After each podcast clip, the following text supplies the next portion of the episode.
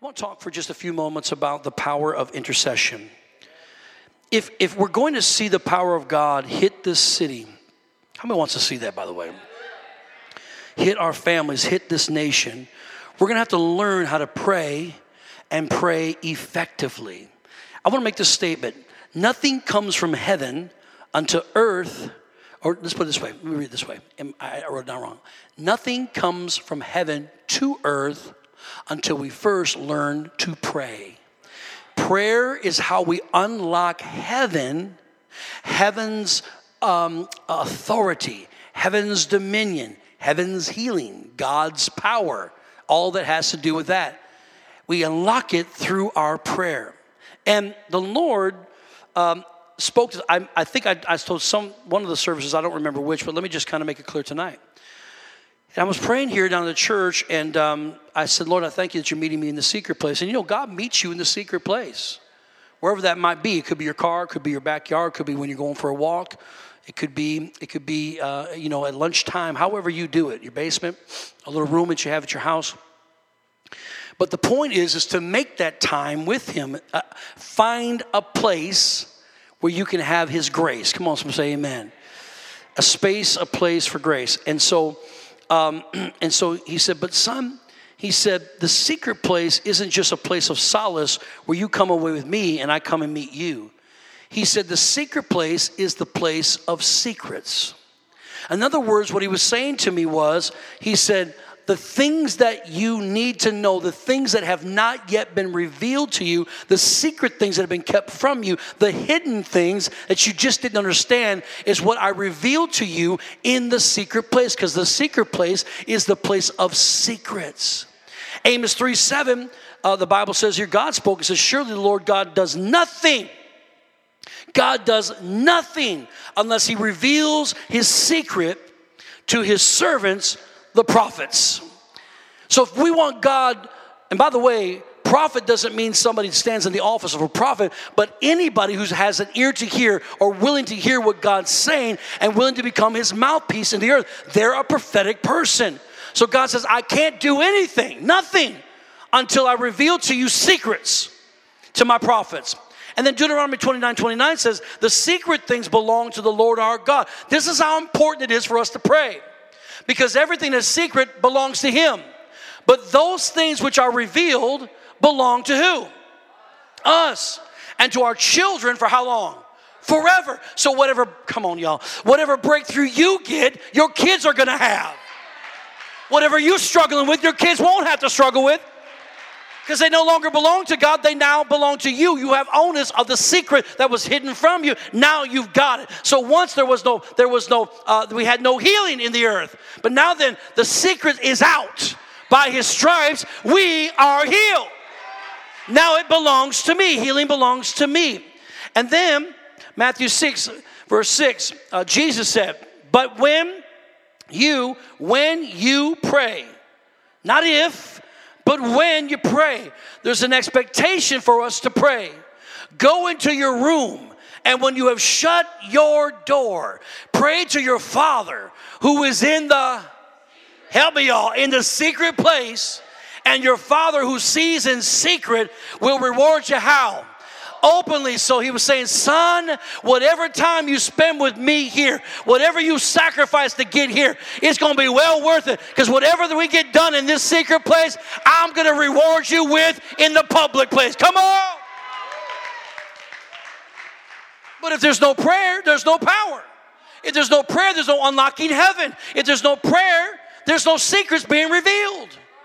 There are three kinds of prayer. There's the maintaining prayer.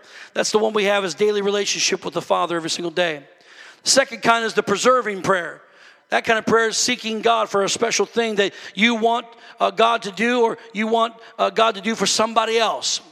But then the third kind is the travailing prayer. And I believe that's the stage we're in right now. I want to move us into a place of intercession, but we're in the travailing prayer right, right now. Travailing prayer means that you're bringing something forth that wasn't there before. So it's like a woman that's pregnant. It's not in the world yet, but she knows she's got something in her. And she's got to push. She's got to what? Travail to bring that thing forth into the earth. Isaiah 59 16 says this Isaiah, he, he saw that there was, God said, I saw that there was no man and wondered that there was no intercessor. Therefore, his own arm brought salvation for him, and his own righteousness it sustained him. God was looking for somebody who would intercede or intercept. So, if we say the world's going to hell in a handbasket, God then looks for an interceptor or intercessor to take the ball that was moving that direction, pick it off, and go the y'all don't know anything about football, and go the other way. That's what intercession is. In other words, everything was going this way and rightfully so, but an intercessor says, No, no, that's not what your word says. Now we need to go this direction. You can study throughout church history and look specifically at revivals, and you will not find a single one that ever happened without strong, strong intercessory prayer happening first. We want revival, right? Then why aren't we willing to pay the price to intercede and push for it and believe God for it? I want to reiterate the, the marching orders that General Jesus gave me. And it's the first time I ever called him General, General Jesus. was just about four weeks ago. And I saw him, I saw him just a beautiful armor on a steed, a white steed. And, and I saw him in his authority as the general. And I called him General Jesus. And he gave me my marching orders.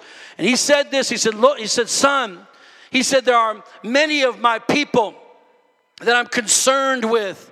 It wasn't concern like he was like, shame on you. It was a concern that he was hurt. His heart was hurt and, and, and he felt for them. He said, They're my wounded warriors. They were on the front lines battling on my behalf. And the enemy attacked them. And they stopped in that middle of that attack. And what they thought was, I abandoned them there to die. And he said, That's not what I did. That's not what I wanted for them. He said, Son, there's too many of them. And there's some of you that are in this church right now because I've heard your testimonies and it's just been of recent. He said, I'm going to call them in. I'm going to breathe my breath upon them from the north, the south, the east, and the west. I'm going to draw them to this place. And here they'll find restoration and redemption and forgiveness. Come on. And healing. I'm just saying that it's time for the church to become the church. Step up to our place of authority and inter- intercede on behalf of our brothers and sisters. And that's new for me. That, I said that's new for me. I pray for my church every day. But I'm talking about praying for people because I used to, I'll be honest with y'all, I was hard on them. I used to be hard. God, God had to change my heart.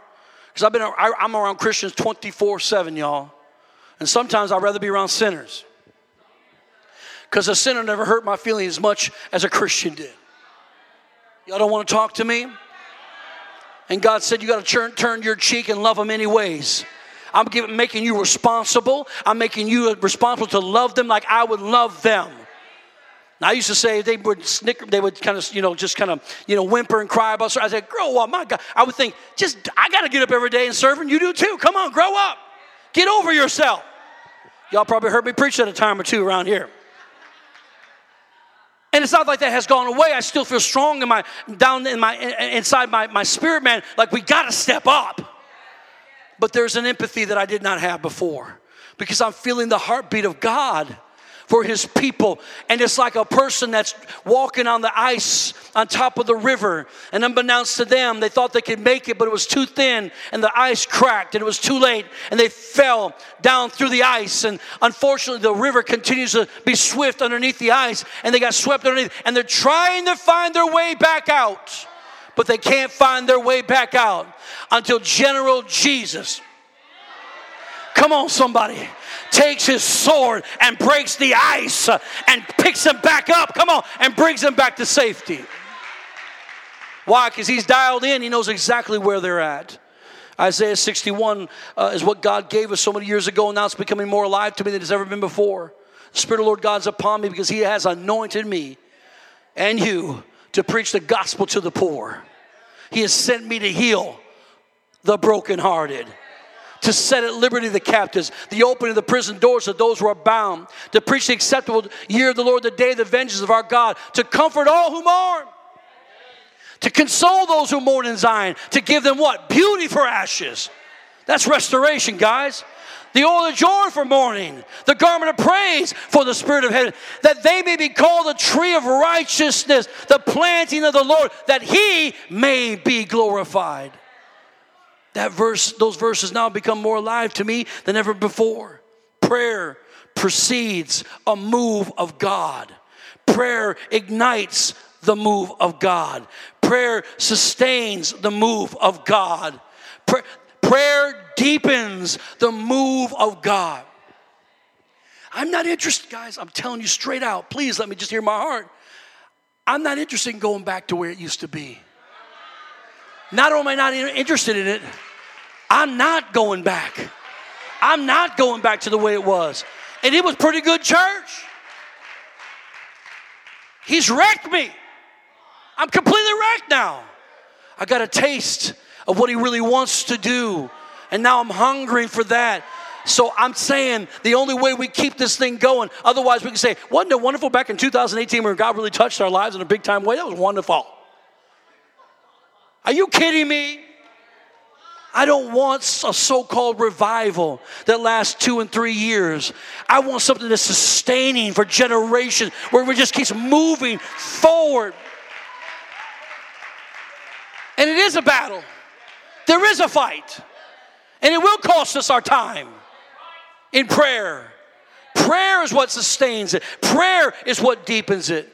And God spoke to me, said, This is what's coming back to the church. He said, It's, it's going to be presence ministry.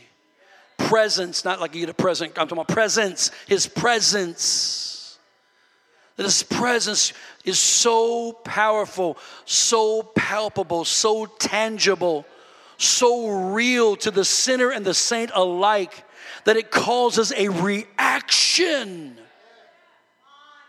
That's what we got to have.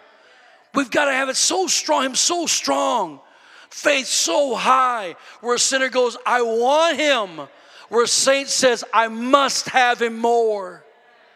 That's what we've got to have presence ministry. And it reminded me of the, the, the, um, uh, the account where Ezekiel, the prophet, is led by God to the temple. And he sees uh, a massive river running through the temple, running through the temple of the north, the south, and east and west, and parts of it were bigger than other parts. And Ezekiel is told by God, Now I want you to get in the water. So he steps into the water about ankle deep. He goes, Okay, it's pretty good here. He goes, Now go a little bit further. So now that's progressive, y'all. That means that means there's more to it than just what you think. Got to go a little bit further in. So he goes a little bit further in towards the temple, and now he's now he is thigh deep in uh, that water. And God says, Go a little bit further. He measures it out, says, Go some more. He goes now, now he's waist deep. Go a little bit further. Now he's chest deep. And God says, Keep on going. Don't stop. And he keeps on going. And now he's in over his head, completely immersed by this river that was mighty flowing. He said, So great a river that no man could swim. He said, But I had to swim for my life. That river represents the presence of God. And the presence of God moves from the ankles and it gets progressive and it gets deeper and deeper and deeper until it's completely out of control, until you just got to trust Jesus. I wish I could preach. I, I, I really, because y'all stole my voice a minute ago screaming, so I got, I got much left. But let me share with you something. This is cool. Uh, Pito doesn't know, but I'm going to share the dream he had. Pito, this is one of our intercessors, had this dream. Let me share this dream. In my dream, I was at church, but the church looked more like a warehouse. I was there with uh, Madi, Damadi's, Anita, and a few other people that I couldn't make out we were going to pray, but Damadi had asked Madi if instead of us all praying individually, uh, if just one of us can lead and the rest would come into agreement. Madi said yes and asked me to pray. I began praying by worshiping and thanking God. Then, uh, when I started to get specific in my prayer and thanking God for his move and for protect protection over our pastor and his family. I could hear Anita agreeing with me, and soon after that, we were we heard a loud sound coming from outside. We ran outside to look and saw a sea of people running from a hurricane. The wind was so strong I looked across the street and saw a palm tree. So I ran to it with Nazalia, who's that's his daughter, and Madi his wife, and I held on tightly to the palm tree. He told me about later. He goes, Pastor, there's a palm tree in Milwaukee. I don't know what that means. Praise God. Palm tree in Milwaukee. While holding Madi and Nazalia. For, for a moment, the winds calmed down, so we made a run back to the warehouse, which was the church. It was taking a while to get in because a huge crowd of people were running to get into the warehouse, the church. While we were behind the crowd waiting to get in, the water started to rise up to my chest. Now, I, you don't understand. I'm getting this word. I got this word this morning about Ezekiel and the water rising up to his chest. He, hours later, three or four hours today, says, I got a dream. I, wrestled with it, didn't know if I was going to give it or not. I'm just going to give it to you. Come on, talk about confirmation, y'all. He said, The water rose up to my chest, so I, I took my daughter Nazalia above my head and put her above my head. We finally made it to the warehouse, the church, and the deeper into the warehouse, the church that we went into, the water level became less. We finally got to the back end of the warehouse, the church, where we found a bridge to hide under until the hurricane passed. There's a lot there that I got, a lot there I'm going to share right now because I'm going to go to prayer for, for most of that. But I wanted to share it with you because the confirmation, what he's saying to us, church, tonight people, there was a multitude of people that were afraid of the hurricane that was coming to Milwaukee. But where did they run to when they were afraid? They ran to the house of God. Come on, somebody. They ran to the house of God. Now, this morning, I tweet, I see a storm this morning when I'm praying. And I tweeted out uh, something on the lines of, You never know when lightning is going to strike. Did y'all see that today? You never know when lightning is going to strike, but you know when the, the, the uh, weather, however, is conducive for it. You know what the atmosphere is set for for the lightning to strike. Just don't know when it's going to happen. I saw a storm in my spirit. In other words, what terrifies some people other people can't wait to jump in and see that the water's, come on, the water's just fine. Come on, church. But a storm means something that's out of control, something you can't harness. You just got to wait it out. Come on, somebody. So if you think we're having good church service, we're just having good church service. Wait till it really breaks and we start seeing signs, wonders, and miracles like we've never seen before. Rich Schwegler uh, said, he gave me this dream uh, about two or maybe five weeks ago, something like that. Huh? Five months ago, but you didn't tell me about it till about maybe four, four or five weeks ago. And then he finally wrote it down and gives it to me when? Last night. This is powerful. After about five months ago, he said, I had a vision while in Canada, and it was a vision outside of our church. I was up higher than, than the church looking down. There was a huge river that was flowing through the top and back of the building. Come on, y'all. And exploding through the front doors. There's a great river of the Holy Spirit that's beginning to flow into our churches for those that are truly passionate, radical, want righteousness in themselves, and are fiercely seeking Jesus. That river is being poured out into us. And it's exploding outward through us so we can reach the harvest. And he says, Seek Jesus deeper, repent, turn away from the things that are keeping you from going deeper, and watch his glory and his love pour out uh, of you onto and into his sons and his daughter. He sees a great river. A great river is due to overflowing of the banks. A great river is not the normal river, it's when it gets so flooded because of what? A storm has come that is taking everything with it. Come on, somebody. There is a storm that is coming to Milwaukee. There is a storm, but it's not going to harm God's people. It's not to hurt us, it's to bless us and draw the harvest into a place of refuge and safety. Come on, church. Just touch your neighbor and say it's time to pray. Just tell him time to pray. James, in his writing under the inspiration of the Holy Spirit, said, The effectual, fervent prayer of a righteous man avails much. Fervent means fiery, it means intensity. Touch your neighbor and say, Turn up. Just tell him, Turn up. Come on. now, to put Isaiah 59 into context, for Israel, it was a make it or break it moment. Their level of disobedience and sin had reached its zenith. So God is looking for intercessors at that point who would pray on behalf of Israel in order to stop the judgment that was impending. Nothing was going to stop it. They had gone too far and now judgment was coming as a result. By the way, you will find in the scriptures that when God wants to bless something, he judges something else. And so, what we pray for is the mercy of God. He was looking for somebody to pray mercy. Because if somebody didn't pray mercy on the earth, judgment would have to come. And that shows how much God actually loves people. He wants to extend mercy to us.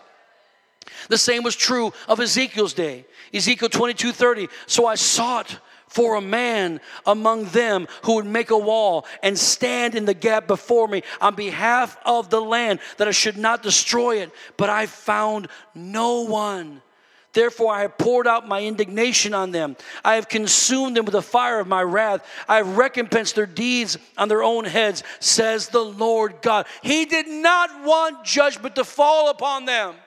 He looked for somebody that would trouble themselves and stand like he would on the earth on behalf of his people.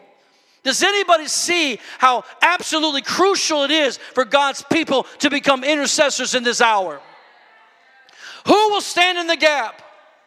Who will forego their comfort for a cry? Who will deny themselves for an hour of carnal entertainment, for an hour of kingdom attainment? Who will sacrifice their choice to do as they please to become a voice on bended knees? Come on, somebody.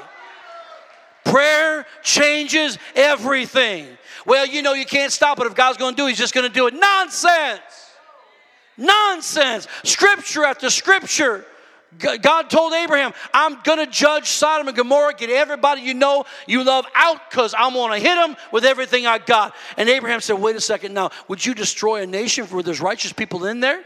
And, and the Lord perked, perked, perked up and said, What do you mean? He said, If there were 50 righteous people, would you spare the land? Would you spare the city? He said, Yes, I'll do it for 50 people. Abraham didn't have faith for 50 people. Would you do it for 40 people? Yes, I'll do it for 40. Lord, I don't mean to bother you, but I don't know if there's 40 people there. Would you do it for 30 people?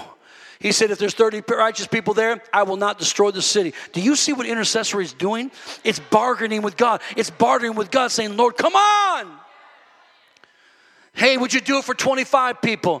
If there's 25 people, I'll do it. And he didn't believe there was. He said, finally goes, Lord, I don't mean to bug you no more. And please, if you want to take me out, I guess you're going to take me out. But I got to say what's on my mind. I don't know if there's 25 people there. Would you do it for 10 people? And God says, if you find 10 righteous people, I will do it for 10 righteous people. But he could not find even 10. But he was looking for somebody that would barter. But what about Moses? And God, God, God got so angry with the children of Israel, he had enough. He said, Enough, I'm done. You stiff necked, rebellious people, I've done nothing but bless them. They do nothing but complain against me. They're never gonna follow me. Moses, you've been a good man. You and me, we're gonna start all over again, just you and me, and we're gonna start our own nation together. How about, how's that sound, boy? And what did he say? What did he say? Whoa, whoa, whoa, whoa, whoa, whoa, Lord. Now, God, hold. Can we talk about this for a second? Can we hold on a second? That's not what you said to us. You gave us a promise that you would take us out of Egypt and take us into the promise. You said that. How will it look if you kill all your people out here? And they say, Look what God does. He won't keep his word. When's the last time you talked straight with God like that? That was Old Testament, y'all. He could have snuffed him out. Come on, somebody.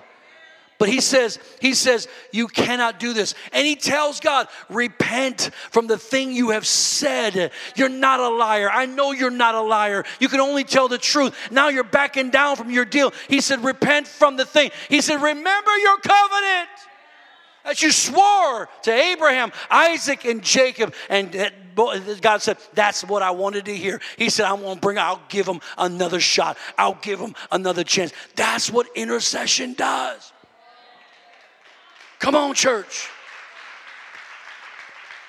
That's why it's so important. If my people who are called by my name will humble themselves and pray and see. You want your family to turn around, humble yourself and pray and seek my face and turn from their wicked ways. Then will I hear from heaven, forgive their sins, and heal their land. Everybody say there's power in prayer. But we've got to turn. We got to get out of our wicked ways. Quit being so lazy. Peter was literally in a prison, locked up. But oh, there was a little Pentecostal prayer meeting going on in somebody's little house, packed out with Christians. And they weren't there to eat cupcakes and watch a little video from Joel Osteen and uh, play Parcheesi afterwards. They were there to do kingdom business with God. And they began to pray and cry out for Peter. You said, You can't leave our man of God like that in prison. You got to do a miracle. You got to do something now, God, tonight. Tonight, God. God heard their prayer. And God sent an angel to that prison and shook the place, broke the chains off of Peter, and led him out of the city and right to the prayer meeting. Everybody say there's power in prayer. That's what intercession would do. That was a little literal prison. How about your family? How about your friends that are bound up right now in spiritual places, in spiritual prison? How do you you think we're going to put on a nice little music program and they're going to come to Jesus? I've seen so many people come to this altar and their lives not be transformed until I can't I can't stand it no more. I've got to see lives transformed. I know mine was. I know mine was. How about you? I want the real deal to happen. And get filled with the Holy Ghost and fire. Hallelujah. Intercession carries the overwhelming desire of God's glory, God's plan, and God's purposes to come to pass in the earth. The old folks used to say, I got a burden. How many remembers that, that phrase back in the old days? I got a burden. I got a burden I got to pray through. The old folks, they didn't have a lot of revelation of the word yet because the teaching ministry hadn't come in yet. So they didn't know a lot about the Bible, but they knew enough. They knew enough to believe God. Some of them didn't have a Bible, but they had a relationship with the Almighty. And then when they got a burden, they would say things like, I got to go and pray this thing through. They used to call it praying through. How many of that? Pray it through. Oh, they used to say, I got to go to the church and grab the horns of the altar. That just meant just come to the altar. And I got to pray until God gives me a miracle. And they wouldn't stop come hell or high water. They didn't care if it was sunny outside and everybody else was having a good time going to the movies. They were on their knees before God because they had a burden and they knew that God was depending on them to pray it through. My wife, and my mother had a burden for me when I was lost in the world. I wasn't coming back. No way, no how. I was gone, totally gone. But they had a burden. Pray for Jeff. Pray for Jeff. Well, I'm standing here today because they had a burden to pray it through until I came to Christ. A burden is a holy zeal for, for God's will and desire to come to pass in the earth. I wonder if anybody feels a burden here tonight. Something inside says, My family's got to come to Christ. I got to I gotta get this financial thing off of me. I got I, I, I believe in God for these certain people or friends in my life. A burden for the church, a burden for their own things that are happening. Do you have a burden? Have you ever thought that the burden you feel is the same burden that God feels? So when we pray, we're lifting the burden off of God in a very real sense. We're giving God the room to work with the world and to work on His people just a little bit longer. I don't want God to give up on my friends or my family. I don't want Him giving up on Milwaukee. Maybe there's a remnant here tonight that's got a little bit of a burden that says, I don't need to pray about myself too much. I got to pray about others. We got to see people come to Christ. What about those wounded warriors out there? They need Jesus tonight.